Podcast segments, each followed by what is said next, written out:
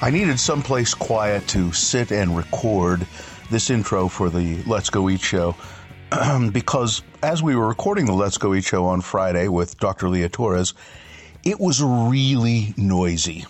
I, I hope it's not distracting, but here it is now, Sunday morning, and I'm recording this intro, and people uh, in my house are just starting to wake up and ramble around and make noise, and so I'm sitting in my car in the garage right now because it's the quietest place I could find on a Sunday morning to record this intro. It's kind of nice. I don't know. A little echoey though, I think, right? Anyway, this is a this is a good place to come and hide. The family will never know I'm here. At any rate, uh, my guest on the Let's Go Eat show this time is Dr. Leah Torres, as I mentioned. She is an OB-GYN, and she is a passionate, passionate, passionate person when it comes to women's health issues and also particularly that part of women's health issues that contain abortion. She believes that everyone, every woman, should be able to make a personal choice about abortion. And I, after listening to her, I don't know how you could argue with that, but a lot of people do. Um, she's not from Utah originally, but uh, she came here, ironically, to learn about abortion. There is, uh, she was an OBGYN, uh, and she wanted to know more about the procedure of abortion.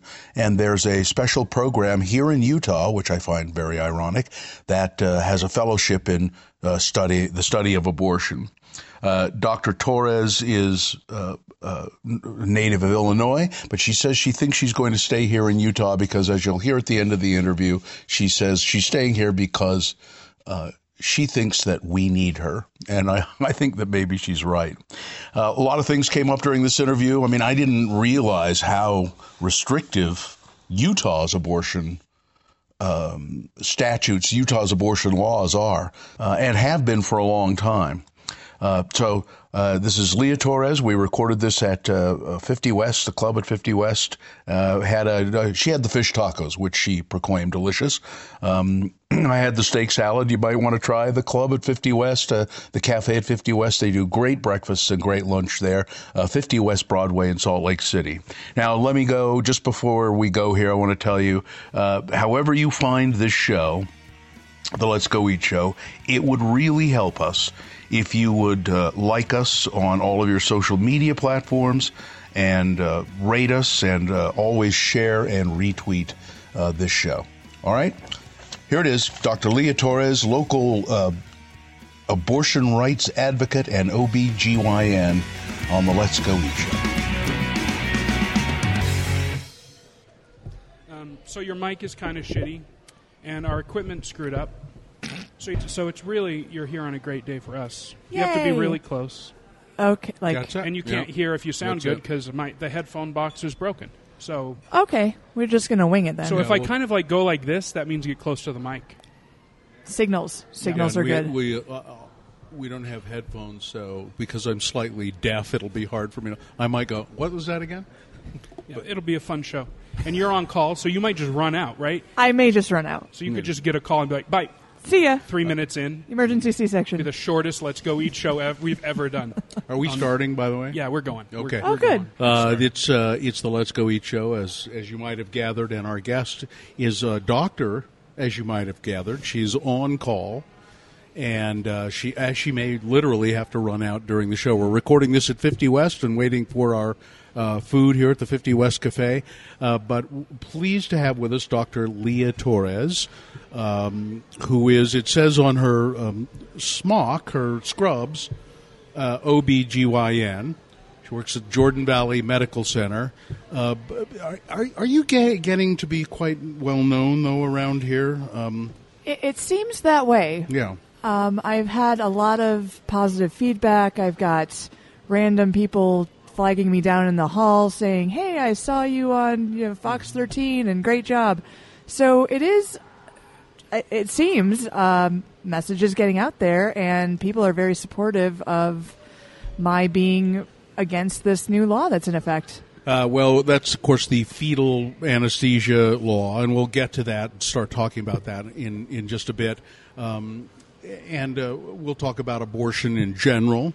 Um, eh, but um, let's let's find out a little bit about you first before we do that. I have this lengthy bio here that um, Where'd you get that? I think from you. oh, sorry. I think uh, you uh, you've been in Salt Lake City for uh, uh, since 2012. Graduated from the University of Illinois, uh, Chicago College of Medicine, uh, OB/GYN residency um, at Albert Einstein Medical Center. You have a huge list of uh, organizations that you belong to.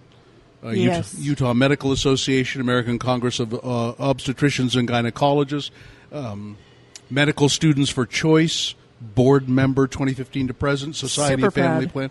Plan. I I mean, uh, just on and on. National Abortion Federation, National Abortion Rights Action League. yes. You are very a very activist abortion provider, yes.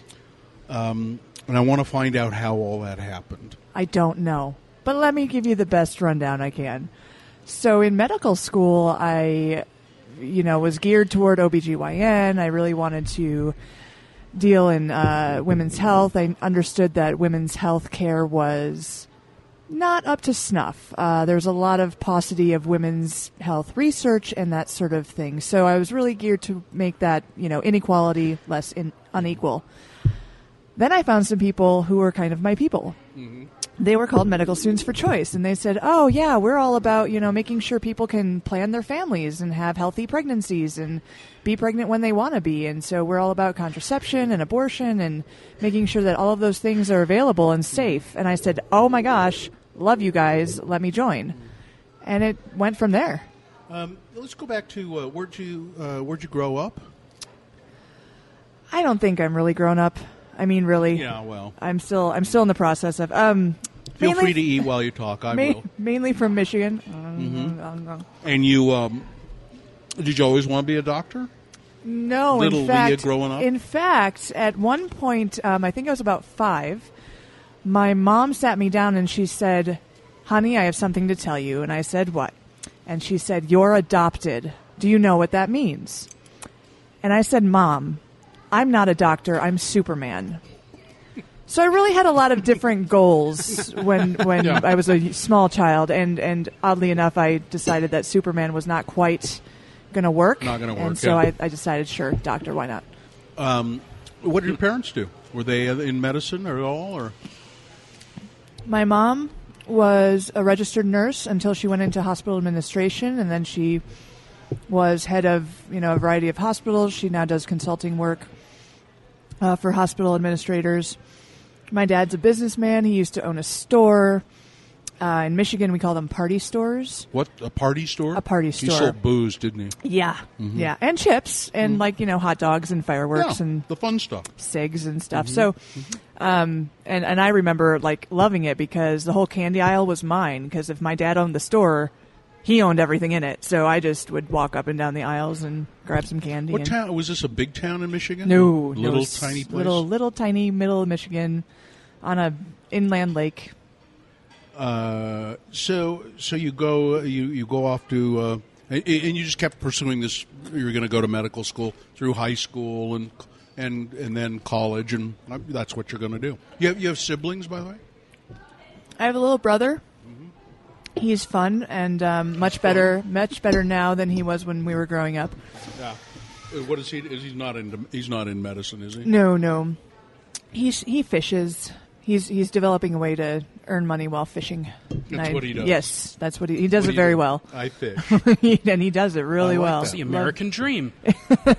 I love fishing with him. So, so you go off to medical medical school, and uh, you're searching around, uh, and you decide. Did you know you wanted to do O OBGYN? Yeah, in medical school, you sort of kind of get a little taste of everything out there and make your final decision before you graduate. But um, I, I was always interested in women's health, and OBGYN just seemed the perfect fit. I also love surgery, so I love being in the OR, and that made sense as well.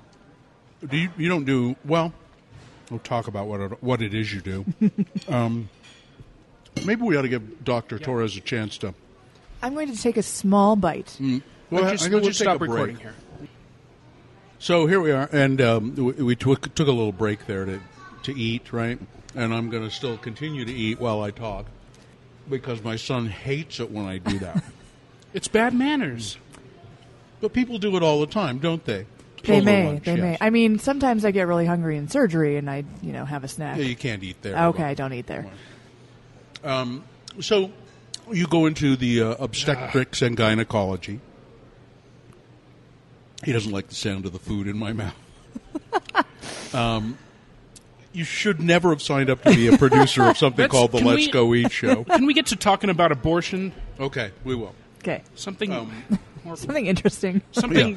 something I'd rather hear about than your mouth noises. Uh, so, so women's health issues is what you, what interested you, and so you decided to become um, a gynecologist and an obstetrician. It used to be that um, when when a woman wanted to go um, have her lady parts examined, um, she didn't have the choice of going to a woman, right? That's correct. Yeah, and Was are still are, are there still plenty of male gynecologists, plenty, or although fewer and fewer? Well, we're we're outsourcing them. They're, we're uh, we're outnumbering them, uh, and we are usually more in demand. And it's interesting because I have older patients who prefer male doctors. Really? Well, and I suppose that when they were growing up, that's you know all there was. So my f- younger patients tend to really push for a female physician. So it's interesting to see that sort of, I mean, blatant sexism, basically. Um, but hey, why not? Well, I guess it could also be just a matter of preference. I mean, I wonder. I I do want you know like just for my general doctor. I wonder how I'd feel if it was just a female, or uh, well, you know I go to a urologist. Exactly. Um, People I guess I wouldn't. I guess I wouldn't care. people tend to want what they can relate to, and you hear about, um, you know, gay people looking for gay doctors, and Yeah. just so that they can understand sort of where they're coming from a little bit easier. And I go to the urologist for my man parts. yeah, And I, I guess I think, well, I that guy's a, a guy, so he knows the parts I have. But really, but it's but it's just a matter of training. it's your it's your comfort. yeah, it's com- it's soothing. It's my comfort. It's not has nothing to do with the doctor. correct. So um, let let's talk a little bit about. I mean, do people really know what obstetrics and gynecology is? No, they think baby deliveries and pap smears. Yeah. That's what I think. That's that's pretty much where it ends. And I don't really know what a pap smear is. Well, you don't need You wanna one. tell him? Yeah, sure. So it's a screening for cervical cancer. Basically, we use our speculum to go into the vagina. It's a tunnel, so we have to see in the tunnel somehow. That's what the speculum is for. We take a little brush and we sweep the cells off of the cervix, and we send those to uh, the pathologist, and they look and see if any abnormalities exist. And those abnormalities can come from a virus called human papillomavirus (HPV). Well, let's talk about that a little bit. Yeah, that's a sexually transmitted infection. It's uh, very pesky. It's very prevalent. It's kind of like the common cold. I'm hearing the ads uh, lately on radio uh, for the vaccina- vaccine, the vaccination. Get your kids vaccinated. Yep. Uh, boys and girls. Both. Uh, and, and there's a statistic in there that that uh, see, sounds almost like a scare statistic to me. That you know, it's like two, out of every four, or you know, th- three out of every seven kids or uh, humans will get this virus at some time in their life. Oh, it's absolutely. It's actually. It's I, I think it's. prevalent. Oh yes, eighty to ninety percent of people will have exposure to it. If you're engaging in sex, you're going to be exposed to it. Is pretty much the understanding. That doesn't mean that you're going to continue to have it. A lot of young people will clear it, so it's able to be cleared. It's just that we have to watch to see if it's not cleared, if it's doing anything bad. And so basically, what I tell patients is this is like the common cold. You can get exposed. You don't necessarily know from whom. It's not one of those things that you should be breaking up with your partner over. Um, but we know it is so prevalent that that's why we do the pap smears. And if you get vaccinated, that's awesome because then you have extra protection, even though it might not be complete protection. Any protection against cancer is good. Yeah, I was going to ask you how how uh, how you know how well the vaccine works in kids. The research that we have so far, and it's again still very young, but is very promising. Most uh, those who are exposed to HPV after having the vaccine do not get it. But again, you have to keep in mind there are hundreds of strains of this virus. So some are high risk, cancer causing, some are low risk, which are benign, they cause genital warts. Um, but it's really important to get vaccinated and have any protection that you can. And we're still going to do pap smears and whatnot, but So, um, what? I mean, uh, yeah, really, what else does a? I mean, you, it was delivering babies and, and and looking at the vagina and you know, um, but are there more general health uh, issues that you deal with? Oh, absolutely. So contraception, that's a big one. Placing IUDs, placing implants, uh, those are the most effective reversible methods of contraception. Very safe, very awesome. Birth control pills, you don't need a pelvic exam for getting the birth control pill. In fact, if someone's really in need, I will prescribe one over the phone. Should should birth control pills be sold over the counter Absolutely. without a prescription? Without a prescription. It is it is safer than many over the counter medic- medications we sell already. And there, ha- there has been a move to do that, as it uh, and the laws have loosened up on it a lot. yes, but pharmaceutical companies will probably lose out, so that's why it's hard to get through. So you still need a prescription from your doctor. Yes, to get. currently. And of note, if it goes over the counter, that is not to say that costs will stay down. The only benefit to having it over the counter would be as if it's cheaper and affordable. Otherwise, get a prescription so your insurance will cover it if you have insurance. But the whole push for over the counter is to reduce the cost. Not necessarily to make it over the counter, but rather we want the cost low so it's more accessible. Is there an element there to um, reduce the cost, but also an element there of uh, control, or uh, you know, There, I- u- there used to be, I think. There's a, uh, there, you know, we call it in medicine paternalistic medicine, Yeah. and uh, historically, physicians would hold the birth control pill over, you know, essentially the woman's head and say, if you don't come in for your Pap smear every year, you can't have your birth control. Well, that's no longer a thing, at least not practi- not not practiced by the high quality physicians that I know. so, um, no, people should be able to get birth control whenever they want. They should have the, you know, Pap smear screening according to the guidelines. It is not every year anymore. It's every three to five years, depending on the results. So, as long as your doc is practicing good medicine, let's talk about this uh, phrase you just threw out there: paternalistic medicine. it's kind of like our legislature. I like, uh, yeah. Here she goes. I like it. I like it too. Here she goes. Paternal. Um, but I, I think that's it's interesting. Most people have the tendency to think of when you say, "Oh, um, my my child is going to medical school. My child is going to be a doctor," and people say, "What's his name?" Absolutely. In fact, I've had my patients. Uh, go into round and I'm in my, you know, white coat and scrubs and whatever, and they say, "Oh, oh, I got to go off, you know, off their phone. My nurse is here." Yeah. So I just did surgery on you, and you should know that that surgery was not done by a nurse, but that's okay. And I will say, please don't confuse me with a nurse because that's really insulting to nurses. They have a very hard job. I cannot do their job, and so don't mm-hmm. don't inflate me that to that level. What do, what do, I mean? Uh, so paternalism in medicine. uh, I, I mean, I think we might be surprised uh, to hear you talk about that a little bit, and where it filters. You know, where it goes to, where the kinds of things it filters into. So there's, uh, you know, there are subtle examples and there's extreme examples. Subtle example is kind of what I've just described, sort of like you can't have this unless I get this test from you. So, you know, quid pro quo. That's not how medicine should work. You should be following guidelines regardless. There's also, um, and I've seen it here in Utah, uh, unfortunately, a little bit more. There are physicians who will not prescribe birth control to women who aren't married. Yeah. And that is no medical basis for that. Um, that is merely a personal belief that they should not be imposing on other people. And then so when you do that, that's paternalistic. Whether you're a man or a woman, it's paternalistic. And I've seen that actually result in unwanted pregnancies that I've done abortions for. It seems pretty shocking that in uh, 2016 that that would actually occur, but Uh, it is shocking, which is why I was so shocked when it happened Yeah. three times. yeah, three times with three different. Yes. Um, what let's- what- birth control? What is that? I talk about that in terms of what that means to a family and to a woman, and why birth control is important, and and why we're, I would suspect you say, lucky that we live in a an age where there is so very effective birth control. Birth control for those who have uteruses and those who can get pregnant and bear children is power. It is power over their lives, it is power over their bodies, it is power over their future.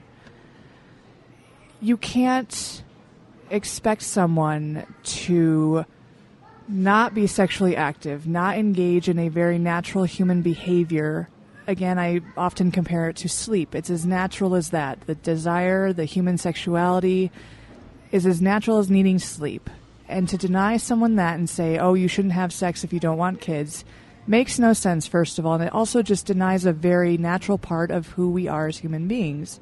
So, those of us who can get pregnant it's not fair that we can get pregnant. I mean, you know, everyone should be able to get pregnant, and then we'd have a very different discussion about abortion. I but guess, I guess fairness isn't really. That's not- It's there's- just what it is. there's no reproductive fairness, but there can be reproductive equality, and that's where birth control comes in. So when you can say, I don't want to get pregnant right now, and be able to, you know, enforce that mm-hmm. with birth control, that's amazing. That means you get through school. That means you get a good job and make the money that you need to get to where you want in life.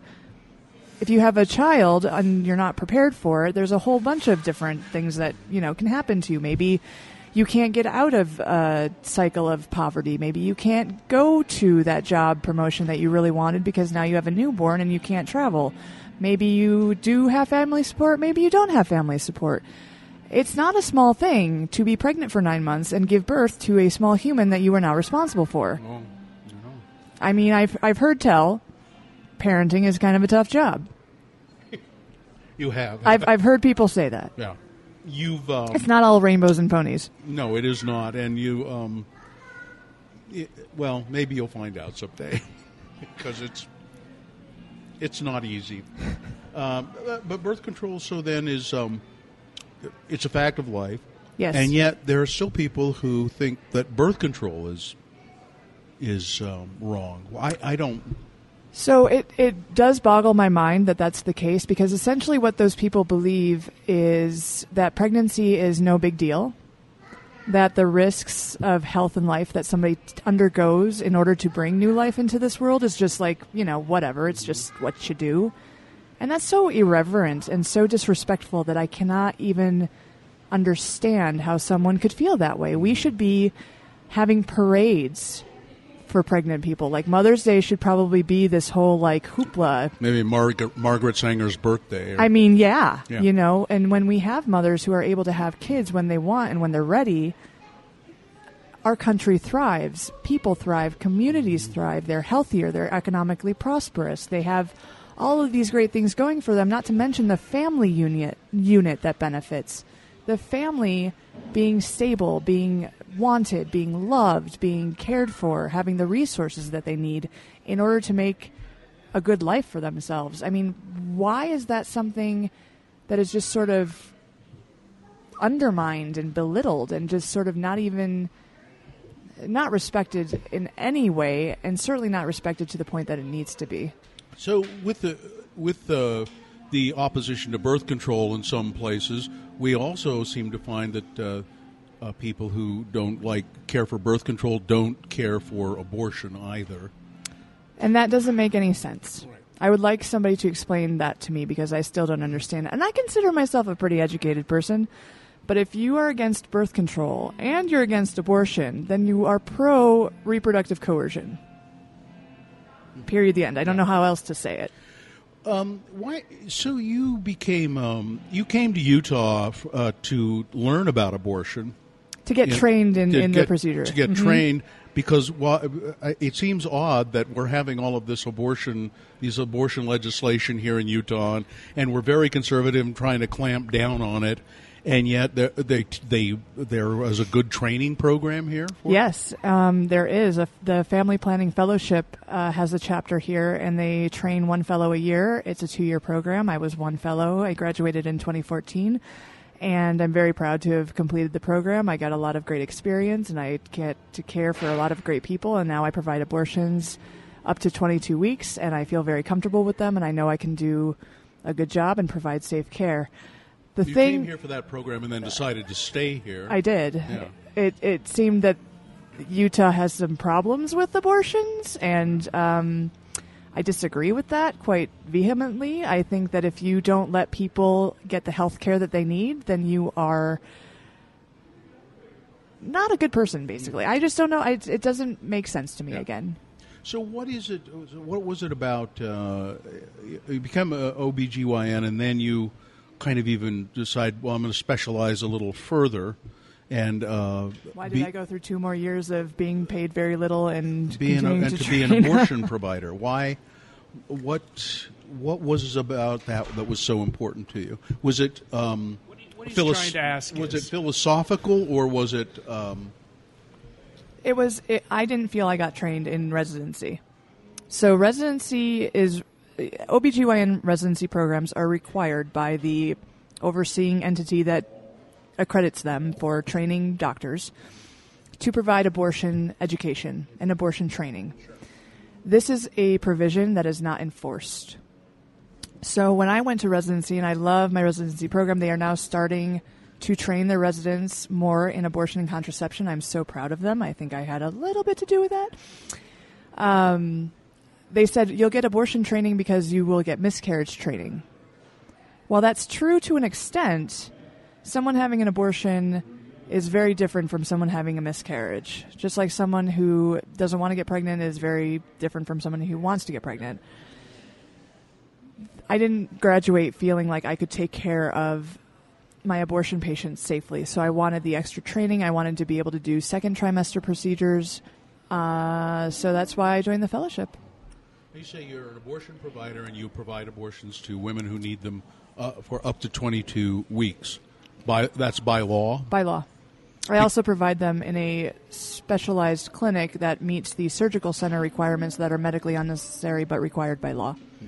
So, um, can abortions be performed after 22 weeks? They can and they are, but very rarely.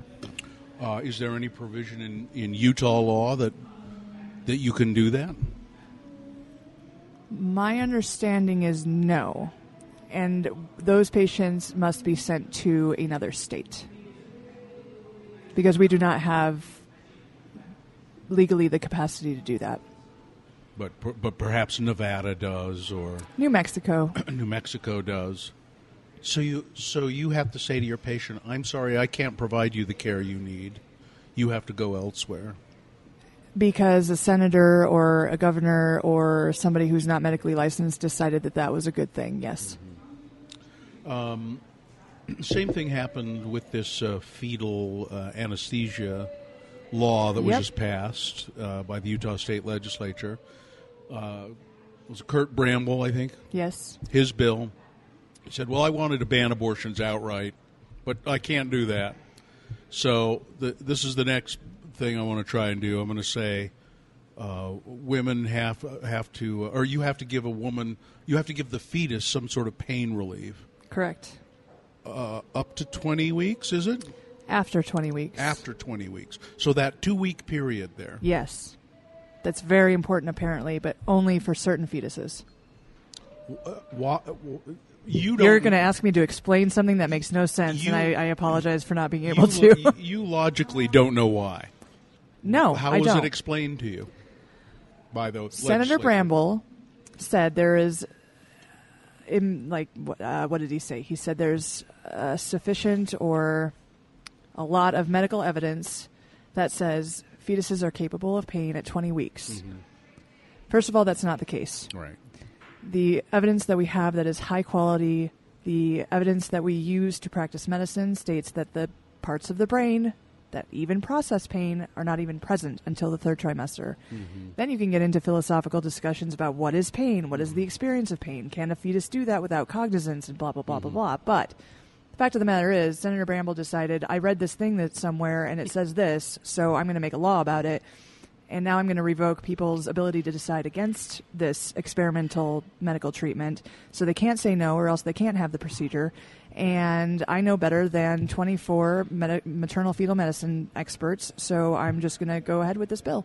So, so the bill passes, and uh, and and now, if a woman comes to you in that period, that t- twenty to twenty-two week period, and says, "I need an abortion," you have to figure out by law how to give the fetus some sort of pain relief. And Yes. as, and as far as you know, that's not possible. So I know that I've asked what that means, and the the reason I ask what that means and I want to know is so that I don't break the law. I will continue to do what I do, which is practice evidence-based medicine. I think that what I'm currently doing, giving my patient IV sedation, which crosses the placenta, uh, must go to the fetus. I think that's sufficient, but no one's been able to tell me if that's sufficient. So, and if it is, then why did they say that they've essentially created a law that says you're not allowed to refuse this IV sedation, even even though you might not want it, even though you might not be able to have it. There's plenty of reasons why people might not be able to have this IV sedation, even though it's standard medical practice. They have to drive 500 miles because they don't have an abortion clinic near them. Salt Lake City was the closest. They needed to wait three days. They had to get time off work. They had to get child care Had to, had to wait three days by law. by law. do you have Um, to? Do you have to also? Do you have to do what's called informed consent? I do. I do. You have to read some. Yes, and here's Is there is there a card that you just pull out and go? There I have to read this to you. It's from the Department of Public Health, and I have to hold a piece of paper in front of my face and read from it verbatim, as if I don't know what I'm talking about. Mm-hmm. So, it, like, my patient must feel like, "Why is this doctor reading from a piece of paper? This is crazy. Where am I? Oh my gosh!" Do you like do you like do it with a tone? Do you like I do Mm-hmm. absolutely. Well, no, I mean, I so I preface it with I am required by state to read this to you.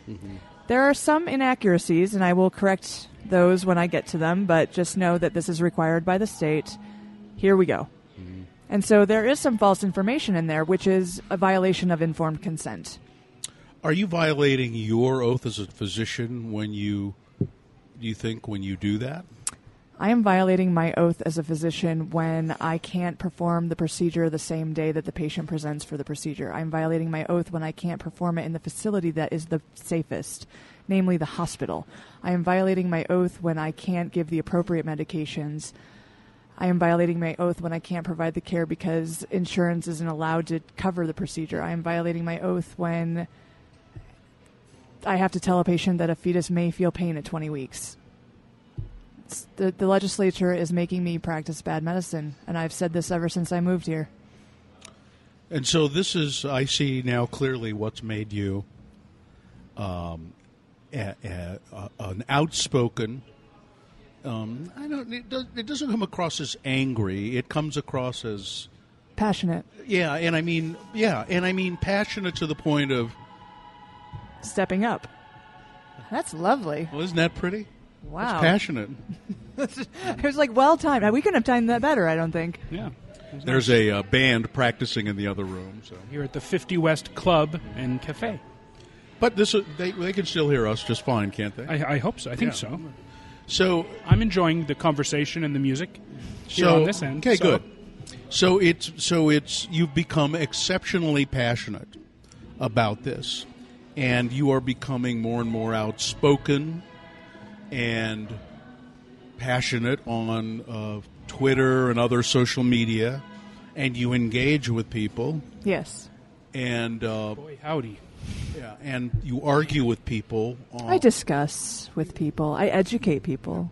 on on social media. Yes. She attempt. You attempt. I attempt to educate people.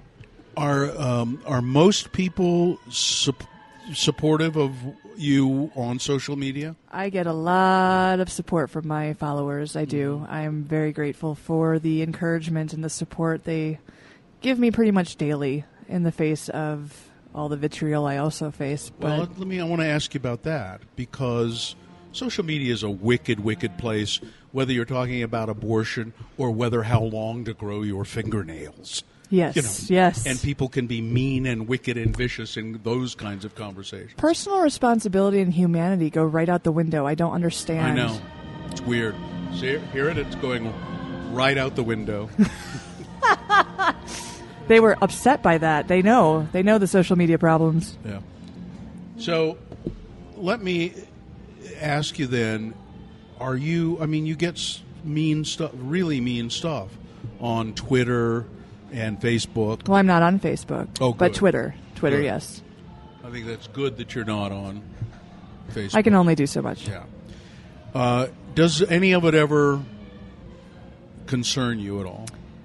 I've had to I've had to step away from the Twitter, you know, on on occasion just because it was getting pretty intense and I found myself sort of my head reeling and not sure, you know, what's going on here. Um, there was one post of an emoji that was the a pistol pointed at my avatar.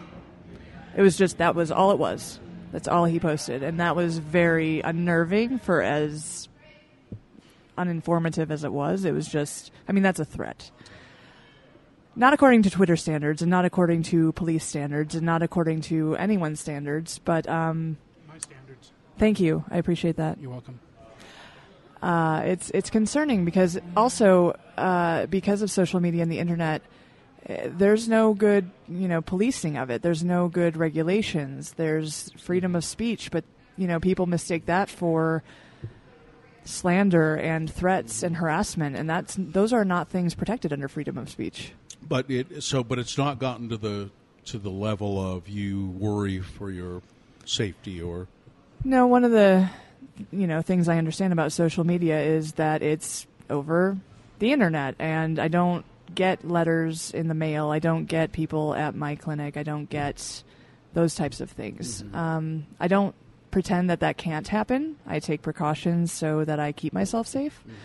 Uh, but I do feel in Salt Lake City, I feel very fortunate because I think that people are generally very kind and thoughtful, and Yeah. locally, I don't feel really threatened. I think that I think that too. Even if they, even if they don't agree with you, yeah, uh, they're they don't want to see any harm come to you, or and they and and they'll smile at you and you know say, shake your hand. we, d- we don't agree, but okay. Invite that's, you to yeah. church and- Yes, yeah. yes, yep. Yeah. Pray for me. I get a lot of prayers. Yeah. Um, it's a, a matter of personal freedom and a, and a right for women to be able to have this. Yes, uh, just like anyone service. seeking any medical care. Mhm. Could you imagine if we made people wait three days for heart surgery?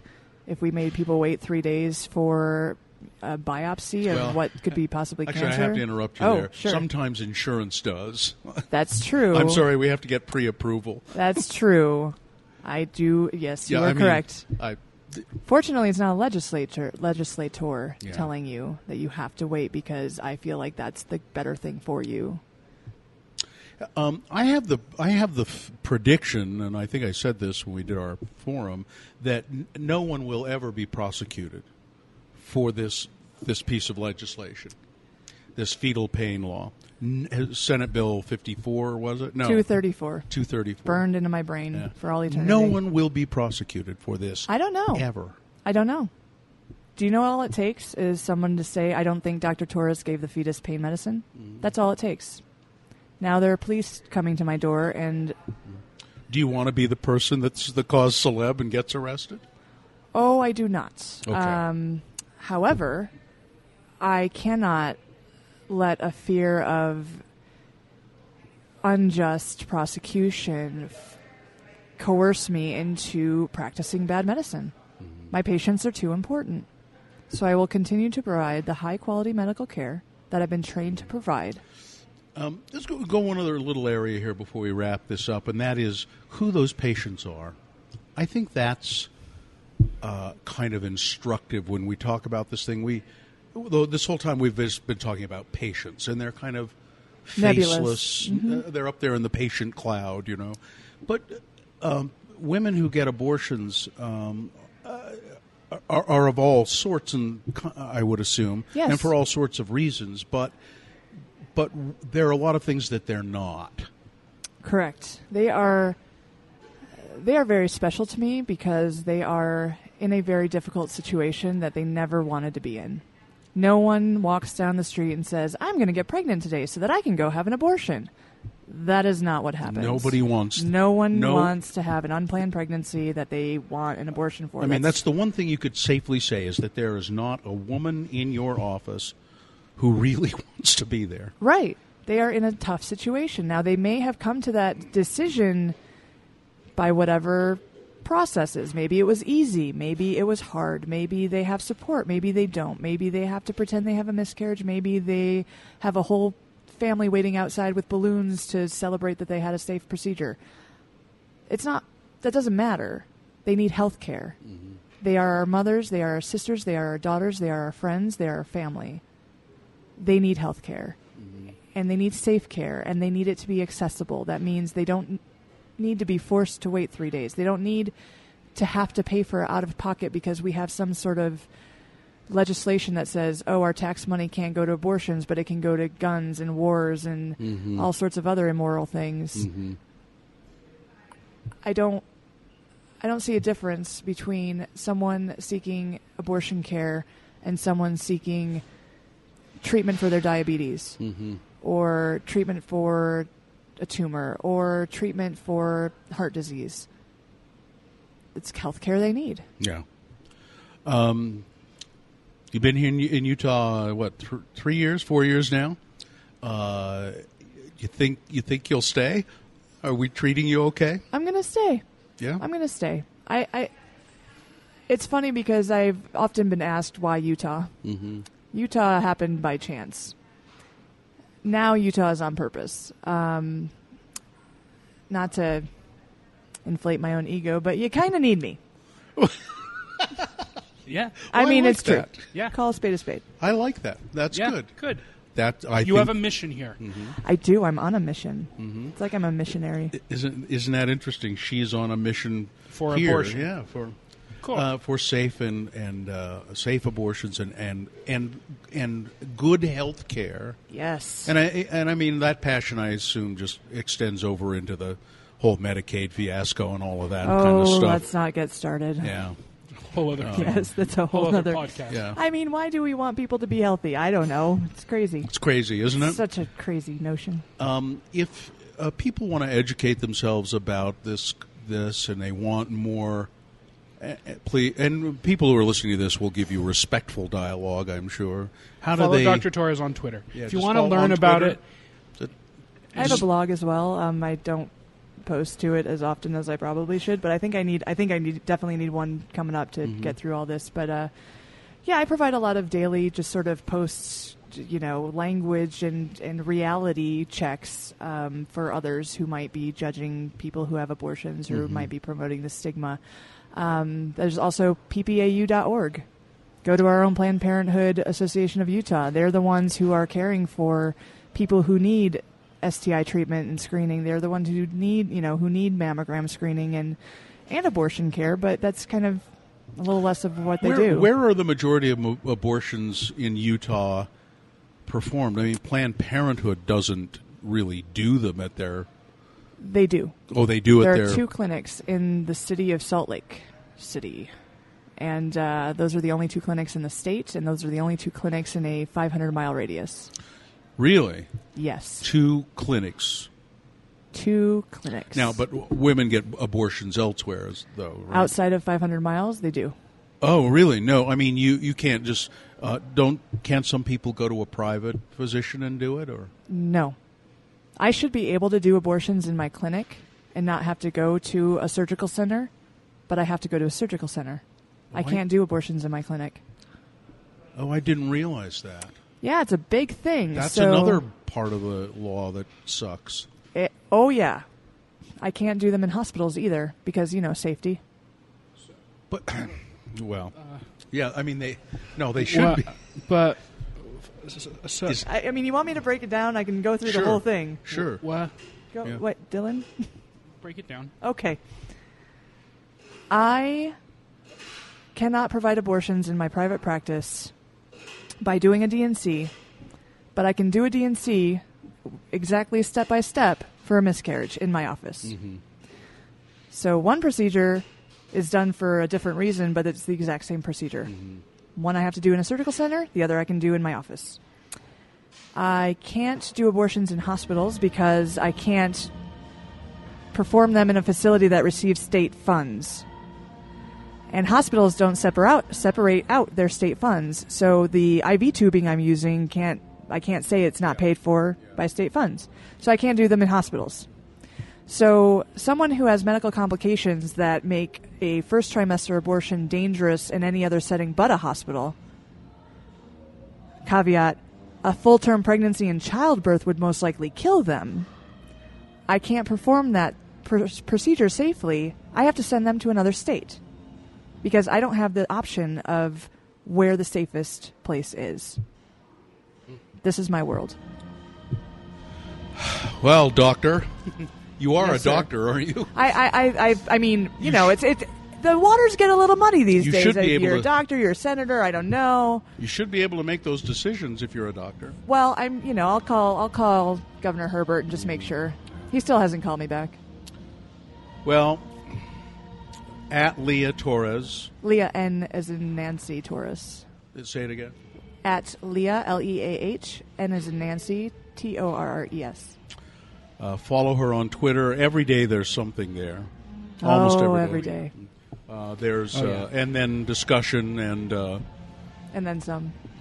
and and uh, you you I know I've read your blog. There's a link there to your blog, I think, Yes, and um, there you can offer a certain amount of advice to people I try to. on yeah. on your blog, and if they want to message you, probably. Yes. Yeah. Dr. Torres, thanks so much. Thank you so much. I really enjoyed this. It's uh, the Let's Go Eat show. I'm Bill Allred. Um, I hope you enjoyed the music in the background. Yeah, this will be interesting. Yeah. they're they're great, aren't they? Just, let's, let's just take a minute. I think I'm actually recognizing them. Yeah, I think we we play some of their music, but I just haven't. They're very new. I haven't gotten into them yet. Lucius, Lucius, Lucius, that The muffled sounds of Lucius this week on the Let's Go Eat show. They're they're getting ready for a little Lounge Acts uh, performance, and so uh, that's it. Uh, we'll be back again in a while. Uh, in the meantime, Dylan, thanks for producing, Uh-huh. and uh, I'm Bill Allred. Remember, if you're pouring the drinks, always make mine a double.